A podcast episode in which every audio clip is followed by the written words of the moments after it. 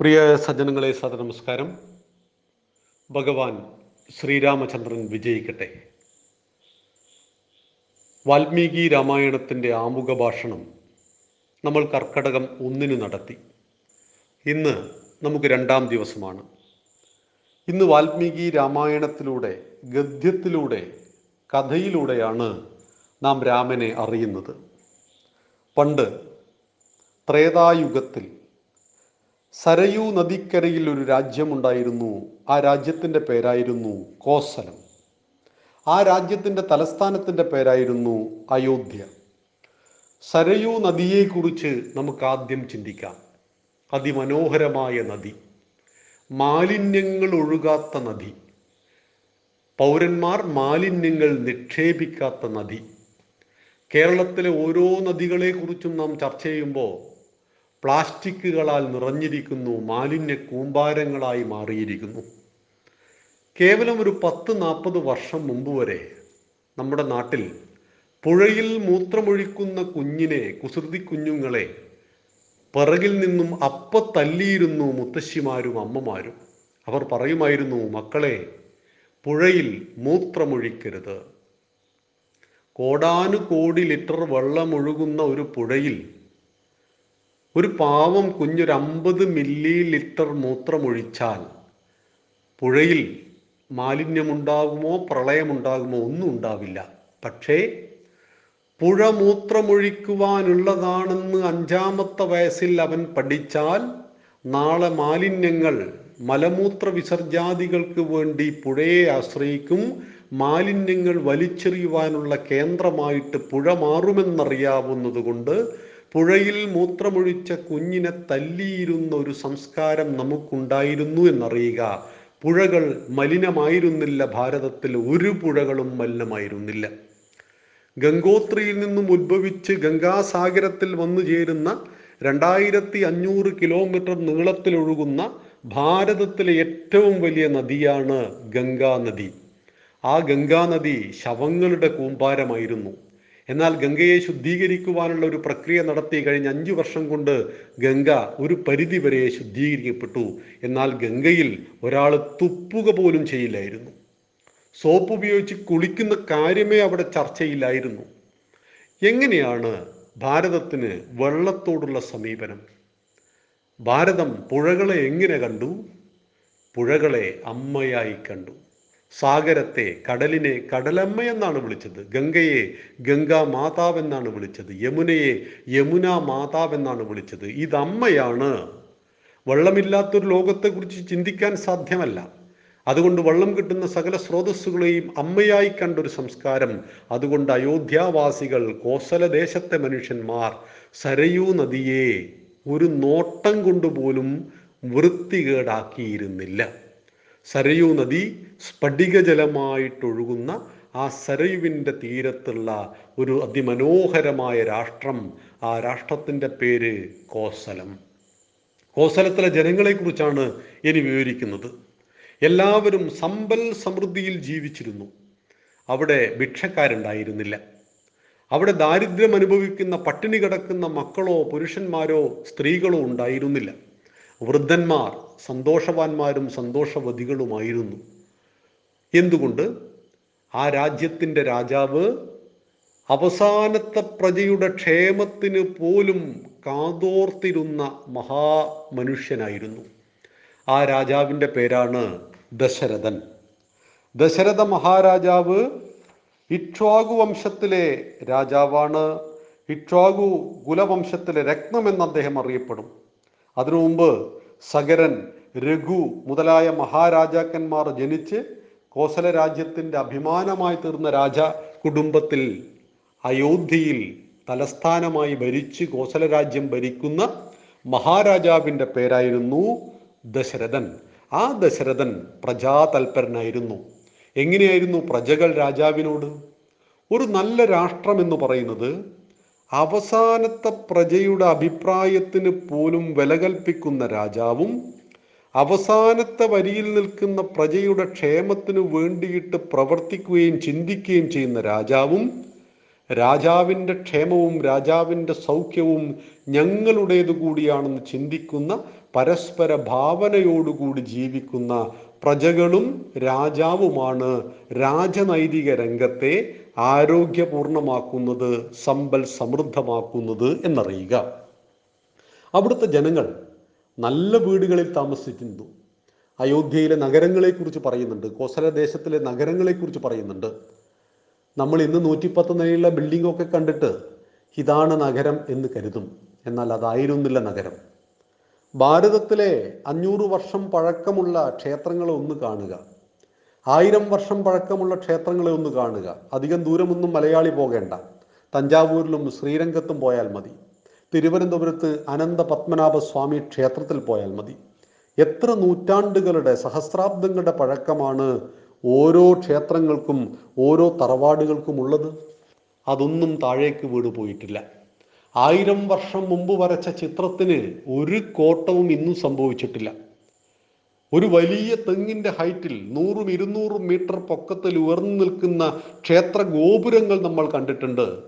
അതിൽ ഒരു ശില പോലും ഇന്ന് വരെ താഴേക്ക് വീണിട്ടില്ല. ഭാരതത്തിൻ്റെ ശില്പചാരുത, ഭാരതത്തിൻ്റെ എൻജിനീയറിംഗ് ഈ നൂറ്റാണ്ടിനേക്കാൾ എത്രയോ മഹത്തരപൂർണമായിരുന്നു സഹസ്രാബ്ദങ്ങൾക്ക് മുമ്പ് എന്നറിയുക. അതുകൊണ്ട് തന്നെ ലോകത്തിലെ ഏഴ് അത്ഭുതങ്ങളാണുള്ളത്. ഈ ഏഴ് അത്ഭുതങ്ങൾക്കും അഞ്ഞൂറ് വർഷം പഴക്കമുണ്ട്. മനുഷ്യൻ ഇത്രയേറെ പുരോഗമിച്ചിട്ടും എട്ടാമത് അത്ഭുത ഒരത്ഭുതം അതുപോലെ സൃഷ്ടിക്കുവാൻ അവന് കഴിഞ്ഞിട്ടില്ല എന്നത് ഒരു യാഥാർത്ഥ്യമാണ്. ഭാരതത്തിൽ ലോകാത്ഭുതങ്ങളിൽ ഒന്നുള്ളത് താജ്മഹലാണ്. താജ്മഹൽ നിർമ്മിച്ചത് ഷാജഹാനും അതിൻ്റെ പ്രണയം അതൊക്കെ നമുക്ക് മാറ്റിവെക്കാം. പക്ഷേ ഭാരതത്തിലെ ശില്പികൾ, എൻജിനീയേഴ്സ് ആയിരുന്നു താജ്മഹൽ നിർമ്മിച്ചത്. എന്നാൽ ഭാരതത്തിൻ്റെ ശരിയായ ശില്പചാരുതയിലും ഭാരതത്തിൻ്റെ ആ എൻജിനീയറിംഗ് വർക്കിലും താജ്മഹലൊന്നും ഒന്നുമല്ല. അതിലും മഹത്തായ എന്തെല്ലാം വർക്കുകൾ, ശില്പങ്ങൾ, കെട്ടിടങ്ങൾ, നഗരങ്ങൾ, ആസൂത്രണങ്ങളൊക്കെ ചെയ്തിരുന്ന ഒരു സംവിധാനം നമുക്കുണ്ടായിരുന്നു. അത് ദശരഥ മഹാരാജാവിൻ്റെ കോസലദേശത്തിലും സാധ്യമായിരുന്നു. ജനങ്ങൾ ബ്രഹ്മമുഹൂർത്തത്തിൽ എഴുന്നേറ്റവരായിരുന്നു എല്ലാവരും. പ്രഭാതകൃത്യങ്ങൾ അനുഷ്ഠിച്ച് ഓരോ സ്ത്രീയും അടുക്കളയിൽ കയറിയപ്പോൾ ആദ്യമായിട്ട് അവർ അഗ്നിഹോത്രം നടത്തി. മലയാളി ചെയ്യേണ്ട അഗ്നിഹോത്രം എങ്ങനെയാണ്? ഒരു തേങ്ങയുടെ പൂളെടുത്ത് ശുദ്ധമായ അഗ്നിക്ക് സമർപ്പിക്കുന്നത് മാത്രമാണ് അഗ്നിഹോത്രം. അല്ലാതെ രാവിലെ അമ്പലത്തിലെ ശാന്തിക്കാരനെ വിളിച്ചു കൊണ്ടുവന്ന് വീട്ടിൽ ക്രിയയൊന്നും ചെയ്യിക്കൽ എല്ലാ ദിവസവും പ്രായോഗികമാണോ? എന്നാൽ സാമാന്യം ഞങ്ങളുടെയൊക്കെ നാട്ടും പ്രദേശത്തെ സ്ത്രീകൾ പല്ലുപോലും തേക്കാതെയാണ് രാവിലെ അടുക്കളയിൽ കയറുക. എല്ലാവരെയും ഞാൻ കുറ്റപ്പെടുത്താൻ പറഞ്ഞതല്ല കേട്ടോ, സാമാന്യ ലോകത്ത് നടക്കുന്നതാണ്. അപ്പോൾ തേങ്ങയുണ്ടാവും. തേങ്ങയുടെ പകുതി വെച്ചിരിക്കുന്ന ആ തേങ്ങയുടെ ഭാഗത്ത് നിറയെ ഉറുമ്പുകൾ ഉണ്ടാവും. തീ കത്തിച്ച ഉടനെ ഈ ആയിരക്കണക്കിന് ഉറുമ്പുകളെ തീയിലേക്ക് ഒരൊറ്റ തട്ടാണ്. അപ്പോൾ പ്രത്യേക തരത്തിലുള്ളൊരു സൗണ്ട് വരും, ഈ പാവം ഉറുമ്പുകൾ പൊട്ടിത്തെറിക്കുന്ന സൗണ്ട്. ആയിരം ഉറുമ്പിനെ രാവിലെ കൊന്നാൽ കേസുണ്ടോ? ഒരു കേസുമില്ല. പക്ഷെ ആയിരം വർഷക്കാലം ഒറ്റക്കാലിൽ തപസ് ചെയ്താൽ പോലും മരിച്ചുപോയ ഒരു ഉറുമ്പിൻ്റെ ജീവൻ തിരിച്ചു കൊടുക്കുവാൻ നമുക്ക് സാധ്യമല്ല. ഭാരതം രാവിലെ ഉറുമ്പിനെ കൊല്ലാനല്ല പറഞ്ഞത്, അഗ്നിയിലേക്ക് ശുദ്ധമായ ഒരു കഷണം നാളികേരത്തിടാനാണ്. രാവിലെ മുറ്റത്ത് കോലം വരച്ചു വെക്കാൻ പറഞ്ഞിരുന്നു. ശ്രീചക്രം വരച്ചു വെച്ചു നമ്മുടെ അഗ്രഹാരത്തിലെ സ്ത്രീകൾ. വരച്ചത് പൊടി ഉപയോഗിച്ചിട്ടല്ല, വരച്ചത് കളറുകൾ ഉപയോഗിച്ചിട്ടായിരുന്നില്ല, ശുദ്ധമായ അരിപ്പൊടിയായിരുന്നു. അത് ഉറുമ്പുകൾക്കുള്ള ഭക്ഷണമായിരുന്നു. ഒരു വിശ്വാസത്തിൻ്റെ പേരിൽ കോലം വരക്കാൻ പറഞ്ഞാലേ നമ്മളത് വരക്കൂ എന്ന് പൂർവികരായ ഋഷി പരമ്പരക്കറിയാം. ആ വിശ്വാസത്തിൻ്റെ പേരിൽ അരിപ്പൊടി കൊണ്ട് കോലം വരക്കുമ്പോൾ ലക്ഷോപലക്ഷം ഉറുമ്പുകൾക്കത് ഭക്ഷണമാകുന്ന ഒരു സംസ്കാരം നമുക്കുണ്ടായിരുന്നു. കോസല രാജ്യത്തിലെ സ്ത്രീകൾ രാവിലെ പ്രഭാതകൃത്യങ്ങൾ മുഴുവൻ നിർവഹിച്ച് അവർ മുറ്റം തൂത്തുവാരുമായിരുന്നു, കൂടെ പരിസരവും തൂത്തുവാരുമായിരുന്നു. പരിസരം അവരുടെ ഉടമസ്ഥതയിലല്ലായിരുന്നു. ഒരു റോഡിൻ്റെ ഇരുവശത്തുമായിട്ട് ആയിരം കുടുംബങ്ങൾ ജീവിക്കുന്നു എങ്കിൽ റോഡ് ആരാണ് തൂത്തുവാരുക? റോട്ടിലെ മാലിന്യങ്ങൾ ആരാണ് തൂത്തുവാരുക? ഓരോ കുടുംബത്തിൻ്റെ വീട്ടിന് മുന്നിലും ഏതാണോ പൊതുവഴിയുള്ളത് ആ പൊതുവഴി തൂത്തുവാരിയിരുന്നു. തൂത്തുവാരിയ മാലിന്യങ്ങൾ തൊട്ടടുത്ത വീട്ടിൻ്റെ കോമ്പൗണ്ടിൽ കൊണ്ടുപോയി ഇട്ടിരുന്നില്ല അവർ. അത് സംസ്കരിക്കുവാൻ അന്ന് അവിടെ പദ്ധതികൾ ഉണ്ടായിരുന്നു.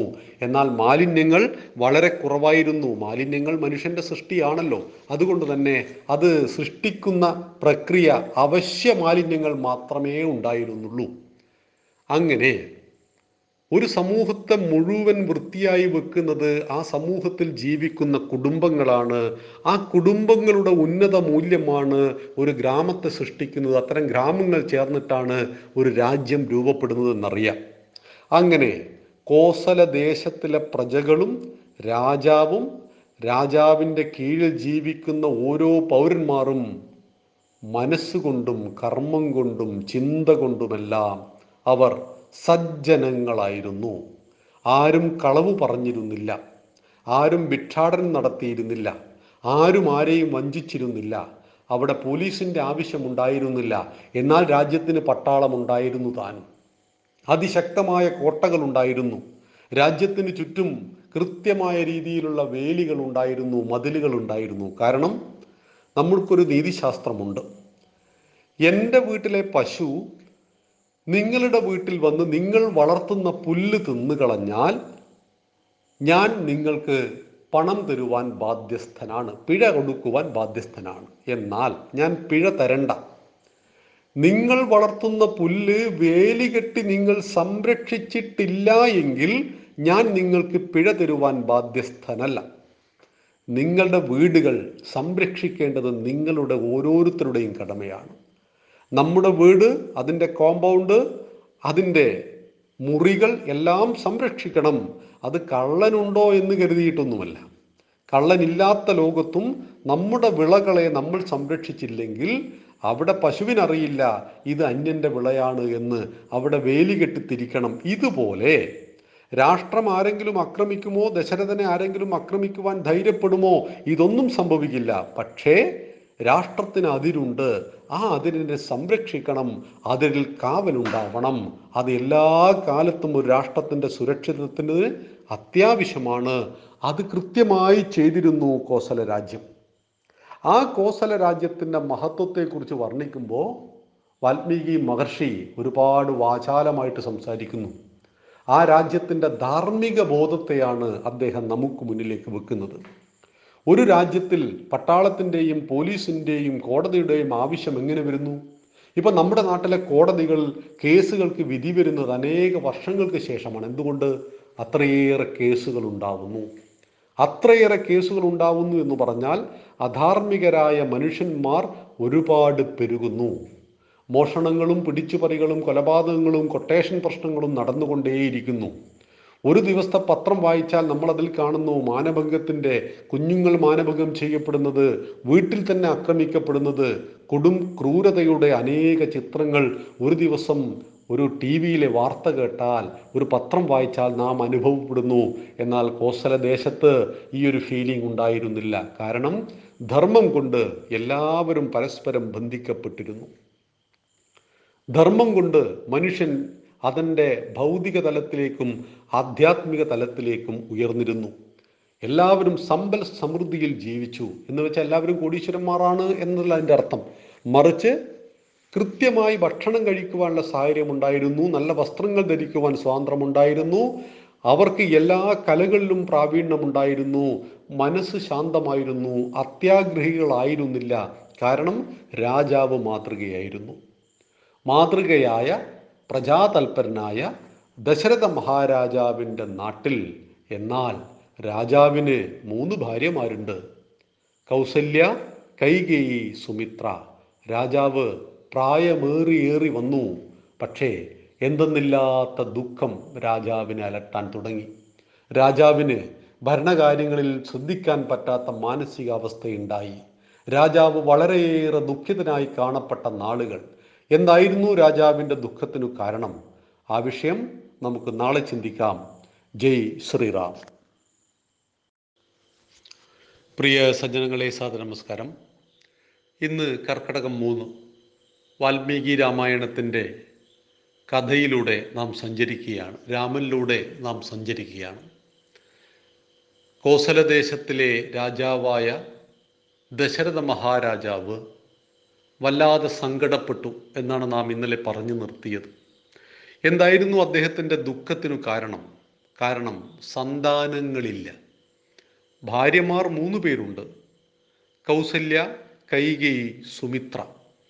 മൂന്ന് ഭാര്യമാരിലും കുട്ടികളില്ല. രാജാവിന് പ്രായമേറിക്കൊണ്ടിരിക്കുന്നു, മക്കളില്ല. മക്കളില്ലാത്ത ദുഃഖം വളരെ വലിയ ദുഃഖമാണ്. വിവാഹം കഴിച്ചു, അനേക വർഷം കഴിഞ്ഞിട്ടും മക്കളില്ലാതെ അങ്ങനെ ജീവിക്കുന്ന ധാരാളം ദമ്പതിമാരെ നമുക്കറിയാം. അവരുടെ ജീവിതത്തിൽ അവർക്ക് ചിലപ്പോൾ വല്ലാത്ത ശൂന്യത അനുഭവിക്കുന്നുണ്ടാവാം. നമ്മുടെ പഠിതാക്കളിൽ അങ്ങനെ ആരെങ്കിലും ഉണ്ടെങ്കിൽ തീർച്ചയായിട്ടും സനാതനം ധർമ്മ പാഠശാലയുമായിട്ട് ബന്ധപ്പെടണം. മക്കളില്ലാത്ത ആളുകൾക്ക് തീർച്ചയായിട്ടും ആധ്യാത്മികത ഒരാശ്വാസമാണ് എന്നറിയുക. അവർക്ക് അവരുടെ ശിഷ്ടകാല ജീവിതത്തെ മുന്നോട്ട് കൊണ്ടുപോകുവാൻ നമ്മുടെ ആചാര്യന്മാരിൽ നിന്നും ഉപദേശത്തെ സ്വീകരിക്കേണ്ടതുണ്ട്. ഗുരുമുഖത്തു നിന്നും ഉപദേശങ്ങളെ സ്വീകരിക്കേണ്ടതുണ്ട്. അങ്ങനെ സ്വീകരിച്ച് മുന്നോട്ട് പോകുമ്പോൾ അവരുടെ മനസ്സിന് ശാന്തി കിട്ടും. എന്നാൽ സന്താനങ്ങൾ ധാരാളമുണ്ട്, പക്ഷെ ഒന്നും സൽസന്താനമല്ല എന്ന് പറയുന്ന മാതാപിതാക്കളും കുറവല്ല. എനിക്കൊരു മകളുണ്ട്, അവളുടെ കയ്യിലൊരു മൊബൈൽ ഫോണുണ്ട്, അവളുടെ ജീവിതം അതിനെ ചുറ്റിപ്പറ്റിയാണ്. അവൾക്ക് പ്രണയമുണ്ട്, അതാരെന്ന് എനിക്കും അറിയില്ല, അവൾക്കും കൃത്യമായിട്ടറിയില്ല. അവനെ കണ്ടവനെ പ്രണയിച്ചു, കേട്ടവനെ പ്രണയിച്ചു. ഏതാണ് കേട്ടവനെ പ്രണയിക്കൽ? ആറുമാസം മുമ്പ് നമ്മുടെ പത്രത്തിലൊരു ന്യൂസ് ഉണ്ടായിരുന്നു. എം എസ് സി മാത്തമാറ്റിക്സിന് പഠിക്കുന്ന ഒരു പെൺകുട്ടി, അവൾ കണ്ണൂരിൽ വന്നു. ട്രെയിൻ കയറിയിട്ട് പാലക്കാടോ മറ്റാണ് സ്വദേശം. കാമുകനെ കാണുവാൻ സോഷ്യൽ മീഡിയയിലൂടെ പരിചയപ്പെട്ട കാമുകനാണ്. പ്രൊഫൈൽ പിക്ചർ കാമുകൻ്റെ അതിസുന്ദരനായ ഒരു ചെറുപ്പക്കാരൻ്റെ ഫോട്ടോ ആയിരുന്നു. അങ്ങനെ സുന്ദരനായ തൻ്റെ കാമുകനെ കാണുവാൻ വേണ്ടി കണ്ണൂർ റെയിൽവേ സ്റ്റേഷനിൽ വന്നിറങ്ങി അഭ്യസ്ത വിദ്യയായ പോസ്റ്റ് ഗ്രാജുവേഷന് പഠിക്കുന്ന ഈ പെൺകുട്ടി. സമയം വൈകി, കാമുകൻ വരുന്നില്ല. പന്ത്രണ്ട് മണിയോടുകൂടി പോലീസുകാർക്ക് സംശയം തോന്നി, ചോദ്യം ചെയ്തു. ഒരു ഭാഗത്ത് കൊണ്ടുപോയി ഇരുത്തി. കാമുകനെ കാണാൻ വന്നതാണ്, നമ്പർ മേടിച്ച് പോലീസ് വിളിച്ചു. കാമുകനെ അറസ്റ്റ് ചെയ്ത് കൊണ്ടുവന്നു. കാമുകനെ കണ്ടതും പെൺകുട്ടി തലകറങ്ങി വീണു. അറുപത്തിയൊമ്പത് വയസ്സുണ്ടായിരുന്നു കാമുകന്. ചിദാനന്ദപുരി സ്വാമികളെ പലപ്പോഴും പറയാറുണ്ട്, കണ്ടവൻ്റെ കൂടെ പോയിക്കോളൂ, പക്ഷെ കേട്ടവൻ്റെ കൂടെ പോകാൻ നിൽക്കരുത് എന്ന്. ഇങ്ങനെ സന്താനങ്ങളുണ്ട്, പക്ഷേ അവരൊന്നും സൽസന്താനങ്ങളല്ലെന്ന് അവകാശപ്പെടുന്ന മാതാപിതാക്കൾ, അത് പരാതി പറയുന്ന മാതാപിതാക്കൾ, എനിക്കൊരു മകനുണ്ട്, ആ മകൻ ഇങ്ങനെയാണ്, അവരിന്നിൻ്റെ ദൂഷ്യത്തിൽ പെട്ടുപോയിരിക്കുന്നു, മദ്യപാനിയാണ്, മയക്കുമരുന്നിനടിമയാണ് എന്ന് പറയുന്ന മാതാപിതാക്കൾ. എന്തുകൊണ്ട്? സന്താനങ്ങൾ സൽസന്താനങ്ങളായി മാറണമെങ്കിൽ അവർക്ക് നമ്മൾ എന്തു നൽകി എന്നുള്ളതാണ് ചോദ്യം. സന്താനങ്ങൾ നിർബന്ധമാണ്. സന്താനം സൗഖ്യം നമുക്ക് നൽകും, ആനന്ദം നൽകും, സന്തോഷം നൽകും. പക്ഷേ സന്താനങ്ങൾ തീരാ ദുഃഖവും നൽകും. അങ്ങനെ ദുഃഖം മക്കൾ നൽകാതിരിക്കണമെങ്കിൽ എന്ത് നൽകണം മക്കൾക്ക്? അത് വളരെ വിശദമായിട്ട് ചിന്തിക്കേണ്ട വിഷയമാണ്. അത് ഏത് അവസ്ഥയിൽ കൊടുക്കണം? നമ്മുടെ ഷോഡശ സംസ്കാരത്തിൽ പറഞ്ഞില്ലേ, ഗർഭാധാനം മുതൽ അന്ത്യേഷ്ടി വരെയുള്ള ഒരു ഷോഡശ സംസ്കാരത്തിലൂടെ കടന്നു പോയാൽ ഒരു സംശയം വേണ്ട, സന്താനം സൽസന്താനമായിരിക്കും. മഹാരാജാവിന് സന്താനങ്ങളില്ല. ദശരഥ മഹാരാജാവിന് മക്കളില്ല എന്നുള്ളത് ഇക്ഷ്വാഗു വംശം അവിടെ അവസാനിക്കും. രാജാവിൻ്റെ വംശം രഘുവംശം അവിടെ അവസാനിക്കും. അദ്ദേഹം എന്തെന്നില്ലാതെ ദുഃഖിതനായി. അദ്ദേഹം രാജഗുരുവായ വസിഷ്ഠ മഹർഷിയോട് ഉപദേശം തേടി. രാജാവിന് ഗുരുവുണ്ട്. എല്ലാ രാജാക്കന്മാർക്കും ഭാരതത്തിൽ ഗുരുവുണ്ടായിരുന്നു. അതൊരു മഹർഷിയായിരുന്നു. മഹർഷിമാരായിരുന്നു രാജാവിനെ നേർവഴിക്ക് നടത്തിയത്, ഉപദേശിച്ചത് മഹർഷിയാണ്. ഉപദേശകന്മാർ നന്നായില്ലെങ്കിൽ രാജാവ് വഴിപിഴച്ചു പോകും. നമ്മൾ പല നമ്മുടെ നാട്ടിലിപ്പോൾ പല രാജാക്കന്മാരെയും കാണുന്നുണ്ട്. അവരെല്ലാം വഴിപിഴച്ചു പോകുന്നു, തീരുമാനങ്ങൾ തെറ്റായി പോകുന്നു. എന്തുകൊണ്ട്? ഉപദേശകന്മാർ ശരിയല്ലായിരുന്നു. അനുഭവത്തിൻ്റെ, അറിവിൻ്റെ പരകോടിയിൽ വന്നു നിൽക്കുന്ന ഗുരുപരമ്പരയായിരിക്കണം ഉപദേശകന്മാർ.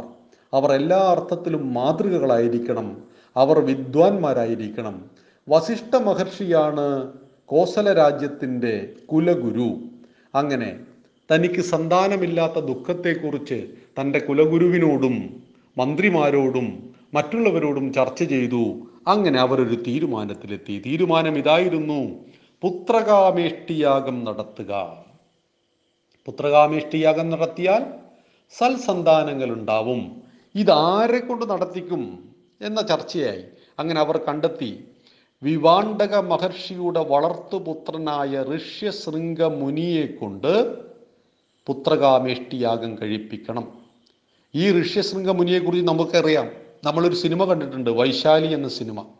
ആ വൈശാലി എന്ന സിനിമയിൽ അംഗരാജ്യത്ത് ക്ഷാമം മൂത്തപ്പോൾ, മഴ പെയ്യാതെ അവിടെ മുഴുവൻ നശിച്ചു പോകാൻ ഒരുങ്ങിയപ്പോൾ അവിടുത്തെ രാജാവ് ലോമപാദൻ കാട്ടിൽ പോയിട്ട് ഈ മുനിയെ, ഒരു സ്ത്രീയെ ഉപയോഗിച്ച്, വൈശാലിയെ ഉപയോഗിച്ച് വശീകരിച്ചു കൊണ്ടുവന്നു എന്നും, അങ്ങനെ യാഗം നടത്തി മഴ പെയ്തപ്പോൾ മകളായ ശാന്തയെ വിവാഹം കഴിച്ചു കൊടുത്തു എന്ന കഥ നമ്മൾ കേട്ടിട്ടുണ്ട്, ഐതിഹ്യം നമ്മൾ കേട്ടിട്ടുണ്ട്.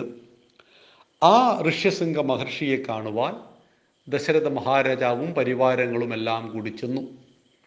ഋഷ്യശൃംഗനോട് കാര്യങ്ങൾ സംസാരിച്ചു, അവസ്ഥ മുഴുവൻ വർണ്ണിച്ചു കൊടുത്തു. എനിക്ക് മൂന്ന് ഭാര്യമാരുണ്ട്, മക്കളില്ല, അങ്ങ് വരണം, അയോധ്യയിലേക്ക് വരണം, യാഗം നടത്തണം എന്ന് പറഞ്ഞു. സന്തോഷത്തോടു കൂടി ഈ ക്ഷണം അദ്ദേഹം സ്വീകരിച്ചു. ഋഷ്യശൃംഗനും ഭാര്യയായ ശാന്തയും അയോധ്യയിലെത്തി. ആയിരക്കണക്കിന് രാജാക്കന്മാരുടെയും വിശിഷ്ട വ്യക്തികളുടെയും മഹർഷിമാരുടെയും സാന്നിധ്യത്തിൽ യാഗം ഇങ്ങനെ നടന്നുകൊണ്ടിരിക്കുന്നു. യാഗം പരിസമാപ്തിയിലെത്താൻ പോയപ്പോൾ യാഗകുണ്ഡത്തിൽ നിന്ന് അലൗകികമായൊരു മൂർത്തി കയ്യിൽ വെള്ളിയടപ്പ് കൊണ്ടടച്ച സ്വർണപാത്രവുമായിട്ട് പൊങ്ങി വന്നു. അതിൽ നിറയെ പായസമുണ്ടായിരുന്നു, ഒരു ദിവ്യ പായസം, ഒരു ദിവ്യ ഔഷധമായിട്ട് അതിനെ കാണും. കല്യാണം കഴിച്ച് അനേക വർഷങ്ങളായിട്ടും മക്കളില്ല. നമ്മൾ എന്തെല്ലാം ഔഷധ സേവ നടത്തുന്നു, ട്രീറ്റ്മെൻറ്റുകൾ നടത്തുന്നു, അങ്ങനെ കരുതിയാൽ മതി. അങ്ങനെയുള്ളൊരു ഔഷധവുമായിട്ടൊരു ദിവ്യമൂർത്തി വന്നു. ഋഷ്യശൃംഗ മഹർഷി പാത്രം ഏറ്റുമേടിച്ചു. അത് ദശരഥ മഹാരാജാവിനെ ഏൽപ്പിച്ചു. രാജാവ് ആദരവോടുകൂടി ആ പാത്രം, ആ സ്വർണപാത്രം ഏറ്റുമേടിച്ചു നേരെ അന്തഃപുരത്തിലേക്ക് ചെന്നു. കൗസല്യക്ക് കൈമാറി. കൗസല്യക്ക് വേണമെങ്കിൽ ഇത് മുഴുവനും കുടിക്കാം, പക്ഷേ ഒരു ഭാഗം മാത്രം കൗസല്യ ഭക്ഷിച്ചു. കൈകേയിക്ക് കൈമാറി. കൈകേയിയും ചെറിയൊരു ഭാഗമേ ഭക്ഷിച്ചുള്ളൂ. ബാക്കി രണ്ട് ഭാഗങ്ങൾ ഭക്ഷിച്ചത് കഴിച്ചത് സുമിത്രയായിരുന്നു. നോക്കൂ, ഇവിടെ കൈകേയി പിന്നീട് വലിയ പ്രശ്നക്കാരിയായി. രാമനെ കാട്ടിൽ പറഞ്ഞയച്ചതൊക്കെ കൈകേയിയാണ്. ഇതേ കൈകേയി എങ്ങനെയായിരുന്നു പായസം കിട്ടിയപ്പോൾ പെരുമാറിയത്? യാതൊരു പക്ഷഭേദവും ഉണ്ടായിരുന്നില്ല ഈ മൂന്ന് ഭാര്യമാർക്കിടയിലും. അവർ ഒരു പുരുഷൻ്റെ മൂന്ന് ഭാര്യമാരാണെങ്കിൽ കൂടി വളരെ സ്നേഹത്തോട്, ഐക്യത്തോടു കൂടി ജീവിച്ചു. കാരണം അന്ന് മന്ദര കൂടെ ഉണ്ടായിരുന്നില്ല. ഇവിടെ നാം ശ്രദ്ധിക്കേണ്ട വളരെ വളരെ പ്രധാനപ്പെട്ടൊരു കാര്യമാണ് സജ്ജന സമ്പർക്കം എന്ന് പറയുന്നത്. നമ്മുടെ കൂട്ടുകെട്ടുകൾ സജ്ജനങ്ങളുമായിട്ടായിരിക്കണം. സജ്ജനങ്ങളുമായിട്ട് കൂട്ടുചേർന്നാൽ നമ്മുടെ മനസ്സിൻ്റെ ഉള്ളിൽ ഏതെങ്കിലും ദുഷ്ചിന്തകളുണ്ടെങ്കിൽ അത് സ്വാഭാവികമായിട്ടും ഇല്ലാതായി പോവും. മദ്യപിക്കണമെന്ന് ചെറിയൊരു ആഗ്രഹമുള്ളൊരു വ്യക്തി, എന്നാൽ മദ്യപിക്കുവാൻ അദ്ദേഹത്തിന് മടിയാണ്. മുഴുകുടിയന്മാരായ ഒരു ടീമിൻ്റെ കൂട്ടത്തിൽ പെട്ടു എന്ന് കരുതുക. അദ്ദേഹത്തിൻ്റെ കൂട്ടുകാരായിട്ട് ഹോസ്റ്റലിലോ മറ്റോ വന്നത് നല്ല മദ്യപാനികളായിരുന്നു. കുടിക്കണം, അതിൻ്റെ ടേസ്റ്റ് ഒന്ന് മനസ്സിലാക്കണം എന്നൊരാഗ്രഹവും ഇയാളുടെ മനസ്സിലുണ്ടെങ്കിൽ വളരെ പെട്ടെന്ന് ഇദ്ദേഹം കുടിയനായി മാറും. മദ്യപിക്കണമെന്ന ആഗ്രഹം മനസ്സിലുണ്ട്, പക്ഷേ ഹോസ്റ്റലിൽ താമസിച്ചു. കൂട്ടുകാർ ഒരിക്കലും മദ്യപിക്കാത്ത സൽസ്വഭാവികളും സൽചിന്തകളുമുള്ള ആധ്യാത്മികതയെ അടിത്തറയാക്കിയ ഒരു നാലോ അഞ്ചോ കൂട്ടുകാരാണ് റൂമിലുള്ളത് എങ്കിൽ മദ്യപിക്കണമെന്ന ഇയാളുടെ ആഗ്രഹം പോലും ഇല്ലാതായി പോവും. ഇതാണ് സജ്ജന സമ്പർക്കവും ദുർജന സമ്പർക്കവും തമ്മിലുള്ള വ്യത്യാസം. കൈകേയി സജ്ജനങ്ങളുമായിട്ട് കൂടു കൂട്ടുകൂടിയപ്പോൾ കൈകേയിയുടെ മനസ്സ് നിർമ്മലമായിരുന്നു, പവിത്രമായിരുന്നു. അങ്ങനെ മൂന്ന് പേരും പായസം സേവിച്ചു. യഥാവിധി അവർ ഗർഭിണികളായി. ഗർഭിണികളായി സന്തോഷം കൊണ്ട് അലയടിച്ചു കോസലദേശം മുഴുവൻ. രാജാവിന് പ്രായം കുറഞ്ഞുവെങ്കിലും പ്രായം കൂടിയെങ്കിലും ഭാര്യമാരുടെ ഗർഭമറിഞ്ഞപ്പോൾ, താൻ അച്ഛനാകാൻ പോകുന്നു എന്നറിഞ്ഞപ്പോൾ പ്രായം അദ്ദേഹത്തെ തളർത്തിയില്ലെന്ന് മാത്രമല്ല, അദ്ദേഹം കൂടുതൽ യുവാവാൻ തുടങ്ങി. അദ്ദേഹം ഊർജ്ജസ്വലനായി. മനസ്സാണ് പലപ്പോഴും പ്രായമാകുന്നത്. മനസ്സിൻ്റെ പ്രായം ശരീരത്തെ വല്ലാതെ ബാധിക്കും. ചില ആളുകൾ നമ്മൾ കാണുന്നുണ്ട് പ്രായം കൊണ്ട് വളരെ ചെറുപ്പായിരിക്കും, പക്ഷേ പ്രാരാബ്ധങ്ങളും പ്രശ്നങ്ങളും എല്ലാം ചേർന്ന് അവർ വല്ലാതെ ശോഷിച്ചു പോയിരിക്കും. കാരണം അവരുടെ മനസ്സ് പ്രായമായി. ചില ആളുകളെ നമ്മൾ കാണും എഴുപത് വയസ്സായിട്ടുണ്ടാവാം, പക്ഷേ മനസ്സ് യുവത്വത്തിലായിരിക്കും. അതിൻ്റെ പ്രസരിപ്പും അതിൻ്റെ ചുറുചുറുക്കും ആ വയസ്സിലും അവർക്ക് കാണാൻ കഴിയും. അപ്പം ഇതിനൊക്കെ ബേസ് മനസ്സാണ്. രാജാവ് പ്രായമുള്ളവനായി എന്ന് രാജാവിന് തന്നെ തോന്നിപ്പോയത് എപ്പോഴായിരുന്നു? യാതൊരു സുഖവുമില്ല മനസ്സിന്, കാരണം മക്കളില്ല. എന്നാൽ തൻ്റെ ഭാര്യമാർ ഗർഭിണിയായിരിക്കുന്നു, മൂന്നു പേരും ഗർഭിണിയായിരിക്കുന്നു, അവർ ഇനിതാ പ്രസവിക്കാൻ പോകുന്നു ഏതാനും മാസങ്ങൾ കഴിഞ്ഞാൽ. ഈ വാർത്ത രാജാവിനെ എന്തെന്നില്ലാതെ സന്തോഷിപ്പിച്ചു. അങ്ങനെ പത്തു മാസം കഴിഞ്ഞു, മൂന്ന് ഭാര്യമാരും പ്രസവിച്ചു. കൗസല്യയുടെ മകനായിട്ട് രാമൻ ജനിച്ചു. ഭഗവാൻ ശ്രീരാമചന്ദ്രൻ്റെ ജന്മം. കൗസല്യയുടെ പൊന്നുമകനായ രാമൻ. കൈകേയിയുടെ മകനായിട്ട് ഭരതൻ ജനിച്ചു. കൂടുതൽ പായസം സേവിച്ച സുമിത്രയ്ക്ക് രണ്ട് മക്കളുണ്ടായി. ഒന്ന് ശത്രുഘ്നൻ, ഒന്ന് ലക്ഷ്മണൻ. അങ്ങനെ അയോധ്യക്ക് കോസല രാജ്യത്തിന് നാല് സൽസന്താനങ്ങൾ കിട്ടി. രാജാവും രാജ്ഞിമാരും കൊട്ടാരവും രാജ്യവുമെല്ലാം ആനന്ദത്തിലാറാടി. ജനങ്ങളെല്ലാം നൃത്തം വച്ചു. കാരണം ഇക്ഷ്വാഗു വംശത്തെ നിലനിർത്തുവാനിതാ ഒന്നല്ല രണ്ടല്ല നാലു മക്കൾ പിറന്നിരിക്കുന്നു. രാജ്യവും പ്രജകളും രാജാവും രാജ്ഞിയുമെല്ലാം സന്തോഷത്തിലാറാടി. കാരണം ആ രാജ്യത്തിന് മഹാത്മാക്കളായ നാല് സൽസന്താനങ്ങളെ ലഭിച്ചിരിക്കുന്നു. വാൽമീകി രാമായണത്തിൻ്റെ അടുത്ത ഘട്ടം നമുക്ക് നാളെ സംവദിക്കാം. ജയ് ശ്രീറാം. നന്ദി, നമസ്കാരം. വന്ദേ മാതരം. പ്രിയ സജ്ജനങ്ങളെ, സാദര നമസ്കാരം. വാൽമീകി രാമായണത്തിൻ്റെ ഗദ്യം രാമനിലൂടെയുള്ള യാത്ര നാം തുടരുകയാണ്. മക്കളില്ലാത്ത ദശരഥ മഹാരാജാവിന് നാല് മക്കൾ ജനിച്ചു. കോസല രാജ്യവും അയോധ്യയുമെല്ലാം തന്നെ ആനന്ദ നിർവൃതിയിൽ ആറാടി. എന്തെന്നില്ലാത്ത സന്തോഷമുണ്ടായി. നാലു മക്കൾ, നാലാൺമക്കൾ, മഹായോഗ്യരായ അതീവ സുന്ദരന്മാരായ നാലു മക്കൾ ജനിച്ചത് ദശരഥ മഹാരാജാവിനും അദ്ദേഹത്തിൻ്റെ ഭാര്യമാർക്കുമെല്ലാം വളരെ വലിയ സന്തോഷത്തെ സമ്മാനിച്ചു. യഥാവിധി മക്കൾ വളർന്നു വരുമ്പോൾ അവർക്ക് നൽകേണ്ട സകല പാഠങ്ങളും രാജാവും ഗുരുക്കന്മാരും പഠിപ്പിച്ചു തുടങ്ങി. നാലുപേരും അസ്ത്രശസ്ത്രവിദ്യയിലും വേദപഠനത്തിലുമെല്ലാം അഗ്രഗണ്യന്മാരായി തീർന്നു. അവർ വളരാൻ തുടങ്ങി. വളർന്ന് കൗമാരപ്രായമെത്തി. കൗമാരപ്രായമെത്തി അവർ പയ്യെ യുവത്വത്തിലേക്ക് കടക്കാൻ തുടങ്ങി. ഈ സമയത്ത് ഒരു ദിവസം കൊട്ടാരത്തിലേക്ക് വിശ്വാമിത്ര മഹർഷി വന്നു. വിശ്വാമിത്ര മഹർഷി തപസ്സിൻ്റെ ശക്തി കൊണ്ട് അജയ്യനായി തീർന്ന മഹർഷിയാണ്. അദ്ദേഹം ക്ഷത്രിയൻ കൂടിയായിരുന്നു. വിശ്വാമിത്ര മഹർഷിയെ യഥാവിധി സ്വീകരിച്ചിരുത്തി. മഹർഷിയോട് ചോദിച്ചു, അങ്ങയുടെ ആഗമന ഉദ്ദേശം എന്തായിരുന്നു? മഹർഷി വളച്ചുകെട്ടില്ലാത്ത കാര്യങ്ങൾ പറയും. പൊതുവെ നമ്മൾ ഒരാൾക്ക് ഒരാളിൽ നിന്നും ഒരു കാര്യം സാധിക്കണമെങ്കിൽ ഒരു മിനിറ്റ് കൊണ്ട് പറയേണ്ട കാര്യം പത്ത് മിനിറ്റിലൂടെ വളച്ചൊടിച്ചു പറയുന്ന സ്വഭാവം നമ്മളിൽ സമാജത്തിൽ പലർക്കും ഉള്ളതായി കാണാം. എന്നാൽ അതിൻ്റെ യാതൊരു ആവശ്യവും ഇല്ല എന്നുള്ളതാണ് ഭാരതത്തിൻ്റെ ഒരു തത്വചിന്ത പറയുന്നത്.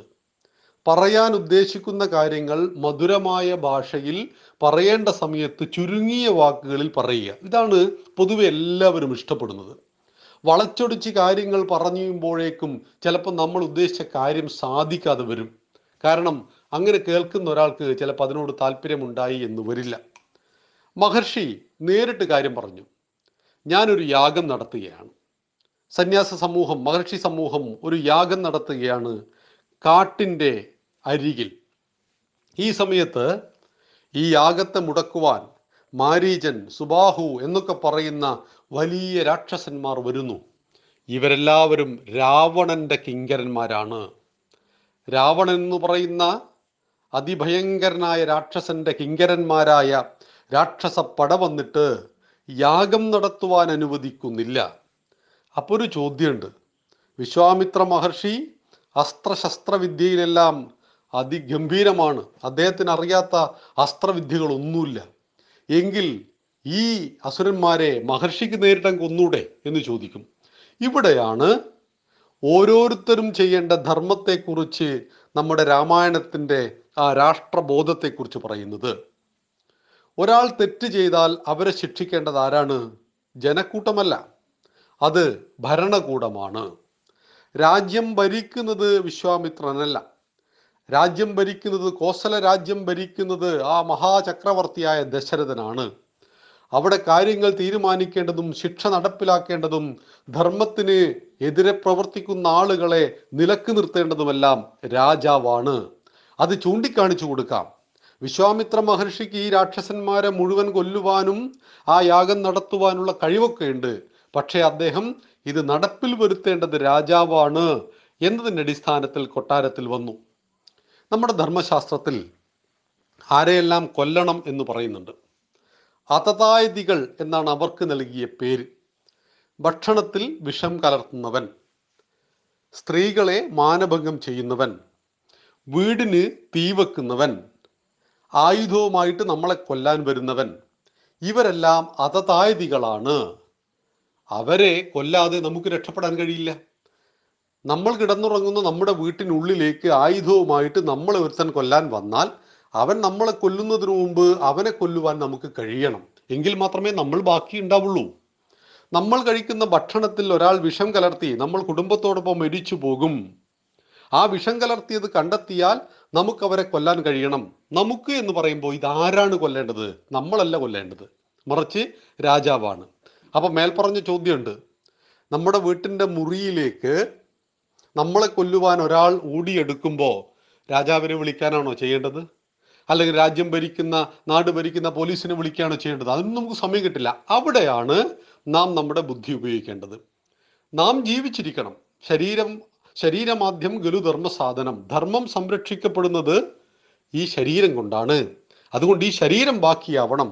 ശരീരം ബാക്കിയാകണമെങ്കിൽ അവിടെ ആപദ്ധർമ്മം എന്താണോ അത് നാം ചെയ്തിരിക്കണം, തീർച്ചയായിട്ടും ചെയ്തിരിക്കണം. അതുകൊണ്ട് തന്നെ ഇന്ത്യൻ ശിക്ഷാ നിയമത്തിൽ തന്നെ നമ്മുടെ വീട്ടിൻ്റെ മുറിയിൽ വെച്ചിട്ടാണ് അപരൻ കൊല്ലപ്പെടുന്നത് എങ്കിൽ നമുക്ക് വലിയ ശിക്ഷയൊന്നും കിട്ടില്ല. ഇത് ആപദ്ധർമ്മമാണ്, കാലഘട്ടത്തിനനുസരിച്ച് മാറ്റപ്പെടുന്ന ഭരണഘടനാ ഭേദഗതികളാണ്.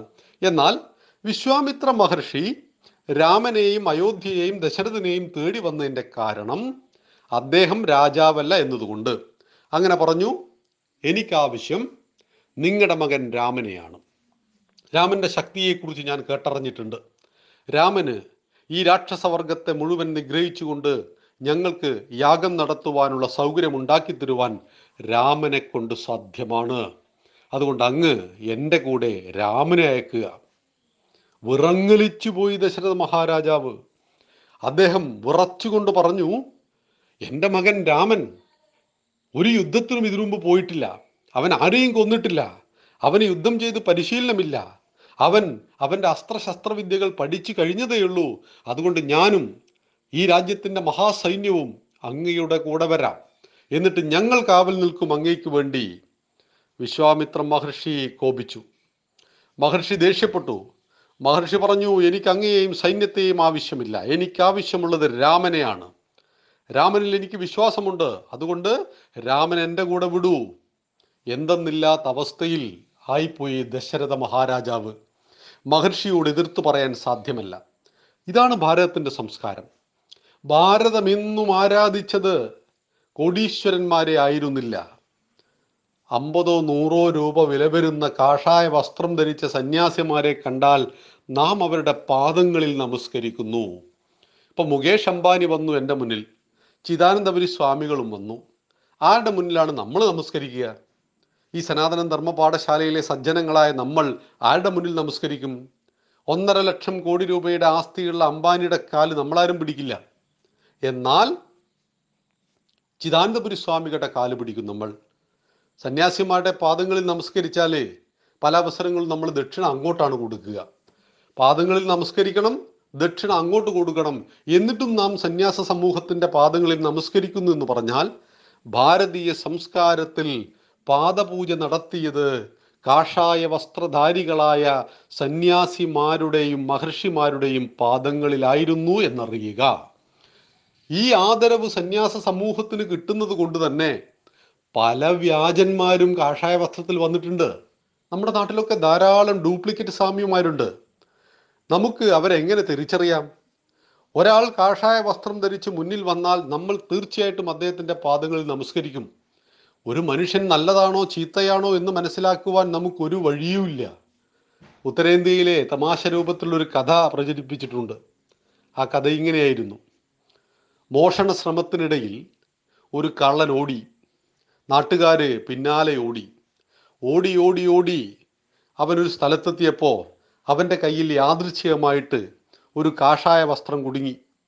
അവൻ തൻ്റെ വസ്ത്രം ഊരി മാറ്റിയിട്ട് ഇത് പെട്ടെന്ന് ശരീരത്തിൽ പുതച്ചു. കയ്യിൽ അവിടുന്ന് കിട്ടിയ കുറച്ച് വെണ്ണീരെടുത്ത് നെറ്റിയിൽ തൊട്ടു. എന്നിട്ട് ഒരു മരത്തിൻ്റെ ചുവട്ടിലിരുന്നു. നാട്ടുകാർ പല ഭാഗത്തുനിന്നും ഓടിക്കൂടുന്നു കള്ളൻ കള്ളൻ എന്ന് പറഞ്ഞുകൊണ്ട്. പോന്ന വഴിയിൽ കള്ളനെ പിടിക്കാനുള്ള പോന്ന വഴിയിൽ പോലും ഇവർ ഈ സന്യാസിയെ കണ്ടപ്പോൾ കാല് തൊട്ട് നമസ്കരിച്ചു. സ്വാമി, ഒരു കള്ളനെ പിടിക്കാനുണ്ട്, അങ്ങയെ പരിചരിക്കുവാൻ ഞങ്ങൾ പെട്ടെന്ന് വരാമെന്ന് പറഞ്ഞു. അങ്ങനെ കള്ളനെ കിട്ടിയില്ല. പക്ഷേ അപ്പോഴേക്കും ഗ്രാമവാസികളെല്ലാം സ്വാമിക്ക് ചുറ്റും കൂടി. അങ്ങ് എവിടുന്നാണ് വരുന്നത്? പഴങ്ങൾ, ഭക്ഷണങ്ങൾ, ദക്ഷിണകൾ എല്ലാം ഈ കള്ളനായ കള്ളൻ താൽക്കാലിക രൂപഭേദം സംഭവിച്ചപ്പോൾ അദ്ദേഹത്തെ സന്യാസി എന്ന് ധരിച്ച് ആ ഗ്രാമം മുഴുവൻ അദ്ദേഹത്തിൻ്റെ പാദങ്ങളിൽ പൂജ നടത്തിയപ്പോൾ ഈ കള്ളൻ്റെ മനസ്സിൽ എന്തെന്നില്ലാത്ത ആവലാതി ഉണ്ടായി. ഞാനൊരു കാഷായ വസ്ത്രം ധരിച്ചപ്പോഴേക്കും ഈ സമാജം മുഴുവൻ എൻ്റെ പാദങ്ങളിൽ വീണു നമസ്കരിച്ചുവെങ്കിൽ എനിക്കൊരു യഥാർത്ഥ സന്യാസിയാവണം. അങ്ങനെ അദ്ദേഹം ശരിയായ സന്യാസപാത തിരഞ്ഞെടുത്തു എന്ന് ഒരു കഥ. ആ സംഭവം ഉള്ളതാണോ അല്ലാത്തതാണോ എന്നറിയില്ല. എങ്കിൽ കൂടി അതിലൊരു തത്വമുണ്ട്. ഭാരതം ആരാധിച്ചത് എന്നും കാഷായ വസ്ത്രധാരികളായ സന്യാസ സമൂഹത്തെ ആയിരുന്നു എന്നറിയുക. അതുകൊണ്ട് തന്നെ അവരുടെ വാക്കുകളെ ഒരിക്കലും ഭാരതം നിഷേധിച്ചിരുന്നില്ല, ലംഘിച്ചിരുന്നില്ല. ഇന്നും ഉത്തരേന്ത്യയിലെ എല്ലാ സ്ഥലങ്ങളിലും കാര്യങ്ങൾ നിയന്ത്രിക്കുന്നത് സന്യാസ സമൂഹം തന്നെയാണ്. അവരാണ് പറയുന്നത് പലപ്പോഴും ആർക്ക് വോട്ട് ചെയ്യണം, ആർക്ക് വോട്ട് ചെയ്യേണ്ട എന്നൊക്കെ. അതുകൊണ്ട് ഒരു രാഷ്ട്രീയക്കാരനും അവരെ പിണക്കില്ല. അത് അങ്ങനെ ആ വിശ്വാമിത്ര മഹർഷിയുടെ ആവശ്യം ഇതിനെ ധിക്കരിക്കുവാൻ പറ്റാത്ത അവസ്ഥയിലായി ദശരഥൻ. ഒടുവിൽ വസിഷ്ഠ മഹർഷി പറഞ്ഞു കൊടുത്തു, അങ്ങേക്കറിയാമോ, ഒന്നും കാണാതെയൊന്നും വിശ്വാമിത്ര മഹർഷി വരില്ല. വിശ്വാമിത്ര മഹർഷി പല കാര്യങ്ങളും മുൻകൂട്ടി കണ്ട് മനസ്സിലാക്കിയിട്ടാണ് വന്നിരിക്കുന്നത്. അതുകൊണ്ട് അങ്ങ് ഒന്നുകൊണ്ടും ബുദ്ധിമുട്ടണ്ട, രാമൻ ഒന്നും സംഭവിക്കില്ല, രാമൻ ആരെന്ന് അങ്ങ് അറിയണം എന്ന് പറഞ്ഞിട്ട് എല്ലാ കാര്യങ്ങളും ബോധ്യപ്പെടുത്തി ദശരഥ മഹാരാജാവിന് മനസ്സിൻ്റെ ആദി കുറച്ചു. അതിനുശേഷം രാമൻ വിശ്വാമിത്രൻ്റെ കൂടെ കാട്ടിലേക്ക് പോകുന്നു. രാമൻ പോകുമ്പോൾ സ്വാഭാവികമാണ് ലക്ഷ്മണനും കൂടെ ഓടും. ലക്ഷ്മണൻ അപ്പോൾ തന്നെ തയ്യാറായി ജ്യേഷ്ഠൻ്റെ കൂടെ കാട്ടിലേക്ക് പോകുന്നു. അങ്ങനെ വിശ്വാമിത്ര മഹർഷിയും രാമനും ലക്ഷ്മണനും ചേർന്ന് കാട്ടിലേക്ക് യാത്രയാകുന്നു. ധർമ്മ സംരക്ഷണത്തിനു വേണ്ടി ആയുധം കയ്യിലെടുത്തുകൊണ്ട് രാമൻ പോരാട്ടം തുടങ്ങുവാൻ വേണ്ടി കാട്ടിലേക്ക് പോവുകയാണ്. രാമൻ്റെ നിയോഗം നന്നേ ചെറുപ്പത്തിലായിരുന്നു. രാമനെ ധർമ്മത്തിൻ്റെ പ്രതീകം, രാമോ വിഗ്രഹവാൻ ധർമ്മ എന്ന് നാം വിശേഷിപ്പിക്കുമ്പോഴും രാമൻ കൊലപാതക പരമ്പര ആരംഭിക്കുവാൻ പോകുന്നത് വിശ്വാമിത്ര മഹർഷിയുടെ കൂടെയാണ്. കൂടെ അനുജനായ ലക്ഷ്മണനും ഉണ്ടായിരുന്നു. അങ്ങനെയുള്ള അവരുടെ യാത്ര അയോധ്യ പിന്നിട്ട് പയ്യെ പയ്യെ കാട്ടിലേക്കും രാക്ഷസ സമൂഹത്തിനും ഇടയിലേക്ക് നടന്നെടുക്കുകയാണ് രാമനും വിശ്വാമിത്രനും ലക്ഷ്മണനും. തുടർന്ന് സംഭവിച്ച കാര്യം നമുക്ക് നാളത്തെ ക്ലാസ്സിൽ വ്യക്തമാക്കാം. ജയ് ശ്രീറാം. നന്ദി, നമസ്കാരം. വന്ദേ മാതരം. പ്രിയ സജ്ജനങ്ങളെ, സാദര നമസ്കാരം. രാമായണ മാസത്തിൽ വാൽമീകി മഹർഷിയുടെ രാമായണ കഥ ഗദ്യരൂപത്തിലൂടെ രാമൻ്റെ ജീവിതത്തിലൂടെ നാം യാത്ര തുടരുകയാണ്. ദശരഥ മഹാരാജാവ് തൻ്റെ പ്രിയ മക്കളെ രാമനെയും ലക്ഷ്മണനെയും വിശ്വാമിത്ര മഹർഷിക്കൊപ്പം മനസ്സില്ലാ മനസ്സോടുകൂടി അയച്ചു. രാമനിലൂടെ ധർമ്മത്തെ സംരക്ഷിക്കണം, രാമൻ ധർമ്മത്തെ സംരക്ഷിക്കേണ്ട രാജകുമാരനാണ്, രാമൻ അതിനുള്ള കഴിവുണ്ട് എന്ന് പൂർണ്ണമായും മനസ്സിലാക്കിയ വിശ്വാമിത്രനും വസിഷ്ഠ മഹർഷിയുടെ ഉപദേശമനുസരിച്ച് കാട്ടിലേക്ക് യാത്രയായി. അവർ സരയൂ നദീതീരം ചേർന്ന് അങ്ങനെ നടന്നു. അയോധ്യയിൽ നിന്ന് മൂന്ന് കാതം അവർ പിന്നിട്ടു.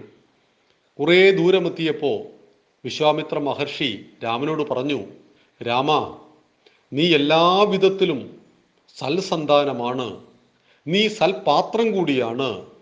നിനക്ക് എന്ത് നിന്നിലേക്ക് ഒഴിച്ചു തന്നാലും അത് നന്മയ്ക്കും ലോകഹിതത്തിനും വേണ്ടിയാണ്. അതുകൊണ്ട് നിന്നെ ഞാൻ രണ്ട് വിദ്യകൾ പഠിപ്പിക്കാൻ പോവുകയാണ്. ഒന്നാമത്തെ വിദ്യയുടെ പേര് ബലയെന്നും രണ്ടാമത്തതിൻ്റെ പേര് അതിബല എന്നും പേരുള്ള രണ്ട് യോഗവിദ്യകളാണ്. ഈ വിദ്യകളെ ബ്രഹ്മാവിൻ്റെ ഓമനപുത്രികൾ എന്നാണ് അറിയപ്പെടുന്നത്. അസുരശക്തികളുടെ ആക്രമണത്തിൽ നിന്നും നീ എപ്പോഴും സുരക്ഷിതനായിരിക്കും. വേഗം തന്നെ ദേഹശുദ്ധി നടത്തി വന്ന് ഈ രണ്ട് മന്ത്രങ്ങളെയും ഗ്രഹിച്ചുകൊള്ളുക എന്ന് രാമനോട് പറഞ്ഞു. രാമൻ ഉടനെ ശരീരശുദ്ധി വരുത്തി മഹർഷിയിൽ നിന്ന് രണ്ട് വിദ്യയും വിധിപ്രകാരം കൈവശപ്പെടുത്തി. എന്തൊക്കെയാണ് ആ വിദ്യകൾ? ബലയെന്നും അതിബലയെന്നും. അതോടെ രാമന് ആത്മപൗരുഷം വളരെയേറെ വർദ്ധിച്ചതായി തോന്നി. രാമൻ്റെ ഉള്ളിൽ ഒരു പ്രത്യേക ശക്തിയും ഉന്മാദവും രാമന് അനുഭവപ്പെടാൻ തുടങ്ങി. അന്നത്തെ ദിവസം അവർ മൂന്നുപേരും സരയുവിൻ്റെ നദിക്കരയിൽ പാർത്തു. അവിടെ ആശ്രമം ഏതാണ് അതറിയാൻ മോഹം തോന്നുന്നു. വിശ്വാമിത്രൻ പറഞ്ഞു കൊടുത്തു. അകലെ ഒരു ആശ്രമം കണ്ടു. അപ്പം രാമൻ എന്തെന്നില്ലാത്ത കൗതുകം തോന്നി. അതേതാണ് ആ ആശ്രമം എന്ന് ചോദിച്ചു. അപ്പം അത് വളരെ ചുരുക്കത്തിൽ ആ കഥ പറഞ്ഞു കൊടുത്തു. ഇത് പരമേശ്വരൻ്റെ തൃക്കണ്ണിൽപ്പെട്ട് ചാരമായി തീർന്നതിന് മുമ്പ് കാമദേവൻ താമസിച്ചിരുന്ന ആശ്രമമാണ്. കാമാശ്രമം എന്ന് പറയും. ഇവിടെ അനങ്കൻ്റെ രാജ്യവുമായിരുന്നു. ആ രാജ്യത്തിലെ രാജാവിൻ്റെ പേരും അതുപോലെ തന്നെ ചക്രവർത്തിയുടെ ഉപരാജാവാണ് അനങ്കൻ. അനങ്കൻ്റെ രാജ്യമായിരുന്നു. അവിടെ പരമേശ്വരൻ്റെ കോപമുണ്ടായിട്ട് ആ ആശ്രമം തൃക്കണ്ണിൽ ദഹിച്ചു പോയിരുന്നു, അഗ്നിയിൽ ദഹിച്ചു പോയിരുന്നു. അതിനു മുമ്പ് അവിടെ കാമദേവൻ താമസിച്ചിരുന്നു എന്ന് മറന്നു മനസ്സിലാക്കുക. ഇത് രാമനെ പറഞ്ഞു പഠിപ്പിച്ചു. അതിനിടയിൽ ആ ദിവസം രാമനും ലക്ഷ്മണനും സരയൂ നദിക്കരയിൽ ഉറങ്ങി. വിശ്വാമിത്ര മഹർഷി ബ്രഹ്മമുഹൂർത്തത്തിൽ രണ്ട് മക്കളെയും വിളിച്ചുണർത്തുന്നത് നമ്മുടെ വീട്ടിൽ സി ഡി ഉണ്ട്. കൗസല്യ സുപ്രജാ രാമ പൂർവ സന്ധ്യ പ്രവർത്തതേ ഉത്തിഷ്ഠ നരശാർധൂല കർത്തവ്യം ദൈവമാന്വിതം. എങ്ങനെയാണ് നാം നമ്മുടെ മക്കളെ ഇപ്പോൾ വിളിച്ചുണർത്താറ്? ഉദാഹരണത്തിന്, നമ്മുടെ കുഞ്ഞ് എട്ട് മണിക്ക് സ്കൂൾ വാനിൽ കാരണം എങ്കിൽ ആറു മണിക്ക് കുഞ്ഞ് ഉറക്ക് തെളിയണം എന്ന് അമ്മ കരുതുന്നു. ആറു മണിക്ക് കുഞ്ഞ് ഉറക്ക് തെളിഞ്ഞില്ല. ആദ്യ അമ്മ നല്ല ഭാഷയൊക്കെ പ്രയോഗിക്കും. പിന്നീട് സാധാരണഗതിയിൽ നല്ലൊരു ശതമാനം അമ്മമാരും പ്രയോഗിക്കുന്നത് പോത്തുപോലെ കിടന്നുറങ്ങാതെ എഴുന്നേറ്റ് പോകൂ, പോടാ, പോടി, ഈ രണ്ട് പദപ്രയോഗങ്ങളാണ് മക്കളോട് നടത്തുന്നത്. അതായത് കുഞ്ഞ് സ്വപ്നലോകത്താണ്. നേരത്തെ സൂചിപ്പിച്ചു, ജാഗ്രത, സ്വപ്നം, സുഷുപ്തി, സ്വപ്നം, ജാഗ്രത. ജാഗ്രതയിലേക്ക് കുഞ്ഞിനെ കൊണ്ടുവരണം. അതുകൊണ്ടാണ് കുഞ്ഞുങ്ങളെ ഒരിക്കലും അടിച്ചുണർത്തരുത്, വിളിച്ചുണർത്തണം എന്ന് പറഞ്ഞത്. കുഞ്ഞുങ്ങളെ ഉണർത്തുമ്പോൾ ഒരു കാരണവശാലും അവരുടെ ശരീരത്തിൽ സ്പർശിക്കാൻ പാടില്ല. ഇവിടെ വിശ്വാമിത്ര മഹർഷി വിളിച്ചുണർത്തുന്ന ആ മനോഹരമായ രംഗം നോക്കൂ.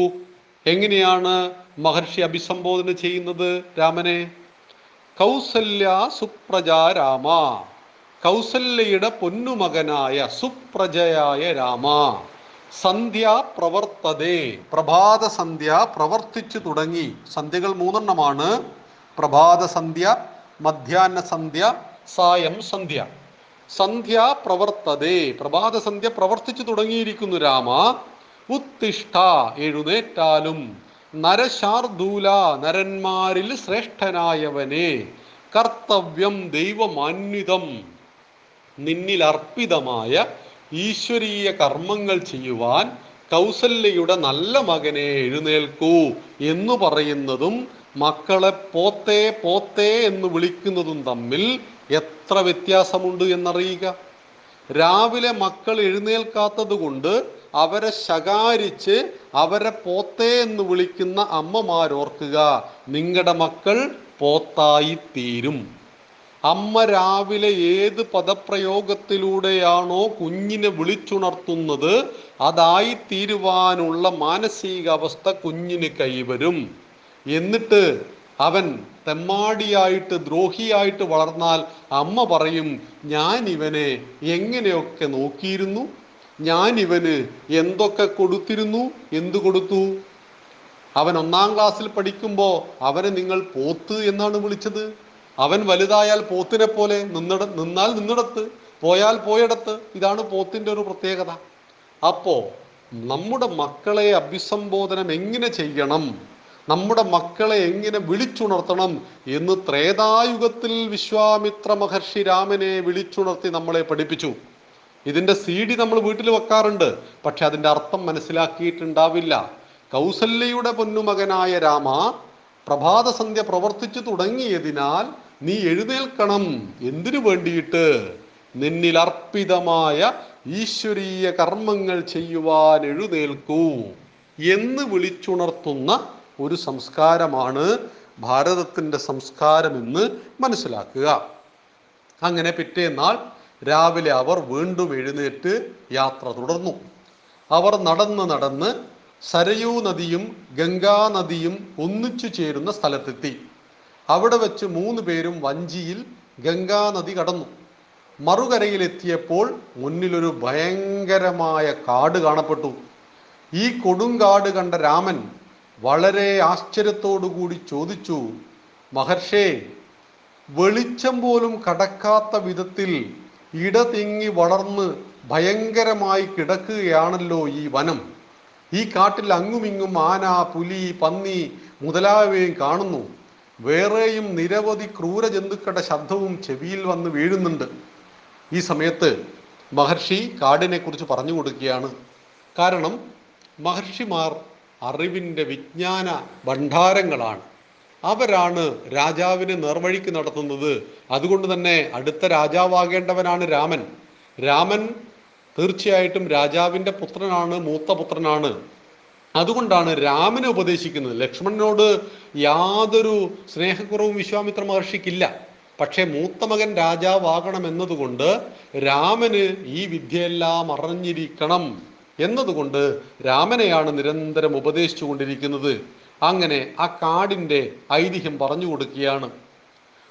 ഇവിടെ മുമ്പ് മലദം, കരൂഷം എന്നിങ്ങനെ രണ്ട് ജനപദങ്ങളായിരുന്നു. അത് രണ്ട് ജാതികൾ പോലെയുള്ള രണ്ട് ജനങ്ങളായിരുന്നു. വൃത്രൻ എന്ന അസുരനെ ഇന്ദ്രൻ കൊന്നു. ഈ വൃത്രൻ അസുരനായിരുന്നുവെങ്കിലും ബ്രാഹ്മണൻ കൂടിയായിരുന്നു. ബ്രാഹ്മണൻ അസുരനായി കഴിഞ്ഞാൽ ഉപദ്രവം വളരെ വളരെ കൂടും. ബ്രാഹ്മണന് ആ ഗുണം കൊണ്ട് ലോകത്തിൽ ശാന്തി പടർത്തുന്നവനാണ്. ബ്രാഹ്മണൻ ഗുണമാണ് എന്നറിയുക. നമുക്ക് ഭഗവത്ഗീതയിൽ ചാതുർവർണ്ണ വ്യവസ്ഥിതിയെക്കുറിച്ച് വിസ്തരിക്കുമ്പോൾ വിശദമായിട്ട് അത് സംസാരിക്കാം. അങ്ങനെ ബ്രഹ്മഹത്യാ ശാപം ഇന്ദ്രന് കിട്ടി. ബ്രഹ്മഹത്യാദോഷത്തിൽ നിന്ന് ഇന്ദ്രനെ രക്ഷപ്പെടുത്താൻ വേണ്ടി മുനിമാർ മന്ത്രജലം ഉപയോഗിച്ച് ഇന്ദ്രനെ കുളിപ്പിച്ചു. ഈ സമയത്ത് ഇന്ദ്രൻ്റെ ദേഹത്ത് നിന്ന് മാലിന്യവും കരൂഷവും വീണത് ഈ പ്രദേശത്താണ്. തന്മൂലം ഈ പ്രദേശത്തിന് പേര് കിട്ടിയത് മലദം, കരൂഷം എന്നിങ്ങനെ പേര് വന്നു. ഓരോ സ്ഥലത്തിനും പേരുകളുണ്ട്. നമ്മുടെ പ്രദേശത്ത് ഓരോ സ്ഥലത്തിൻ്റെ പേരിനും എന്തെങ്കിലും ഐതിഹ്യങ്ങൾ ഉണ്ടാവും. അതെല്ലാം നന്മയുടെ ഐതിഹ്യങ്ങളുമായിരിക്കും. അങ്ങനെ പറയുകയാണ്, താടക എന്നു പേരായ രാക്ഷസിയുടെ കണ്ണിൽ ഈ സ്ഥലം ഒരു പ്രാവശ്യം പെട്ടു. ഈ കാട് കണ്ടപ്പോൾ അവൾ മനസ്സിലാക്കി, എനിക്ക് സ്വൈരവിഹാരം നടത്താൻ പറ്റുന്ന കാട് തന്നെ. അങ്ങനെ ഈ രണ്ട് ഗ്രാമങ്ങളിൽ ജീവിച്ചിരുന്ന ജനങ്ങളെ മുഴുവൻ കൊന്നൊടുക്കി. അവൾ എന്തു ചെയ്തു? മകനായ മാരീചൻ്റെ സഹായത്തോടു കൂടി ആ കാട് മുഴുവൻ അവളുടെ അധീനതയിലാക്കി. ആരുടേത്? താടകയുടെ അധീനതയിലാക്കി. ആ താടകയെ നിഗ്രഹിക്കണം. ആ മാരീചനെ നിഗ്രഹിക്കണം. താടക സ്ത്രീയാണ്. ആ സ്ത്രീയെ നീ കൊല്ലണമെന്നാണ് പറയുന്നത്. ആരോട്? രാമനോട് വിശ്വാമിത്രൻ. താടക സ്ത്രീയാണെങ്കിലും അവൾ ധർമ്മത്തിന് വിരുദ്ധമാണ്. ഇവിടെയാണ് തീർച്ചയായിട്ടും രാമൻ ധർമ്മത്തിൻ്റെ വിഗ്രഹമാണ് എന്ന് പറയുമ്പോൾ രാമൻ കൊലപാതക പരമ്പര ആരംഭിക്കുന്നത് താടക എന്ന സ്ത്രീയുടെ നെഞ്ചിലേക്ക് ബാണം അയച്ചിട്ടാണ്, അവളെ കൊന്നിട്ടാണ്. താടക സ്ത്രീയായിരുന്നു എങ്കിൽ കൂടി ഈ രാഷ്ട്രത്തിൻ്റെ ധർമ്മത്തെ ഹനിക്കുവാൻ വന്നവളായിരുന്നു. ധർമ്മത്തെയും സജ്ജനങ്ങളെയും ഇല്ലാതാക്കി അധർമ്മത്തിനു വേണ്ടി ആര് നിലകൊള്ളുന്നുവോ അവരെ കൊല്ലുവാനുള്ള സ്വാതന്ത്ര്യം, കൊല്ലുവാനുള്ള അധികാരം രാജാവിനും രാജകുമാരനുമുണ്ട്. ഇത് വിശ്വാമിത്ര മഹർഷിക്ക് ചെയ്യാം. പക്ഷെ അദ്ദേഹം ചെയ്യാത്തത് ഇത് ചെയ്യേണ്ടത് രാജാവാണെന്ന ഉത്തമ ബോധ്യമുള്ളത് കൊണ്ടാണ്.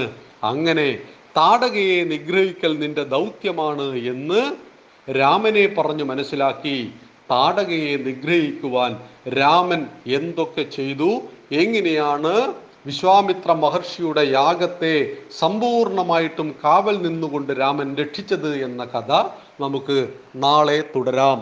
ജയ് ശ്രീറാം. നന്ദി, നമസ്കാരം. വന്ദേ മാതരം.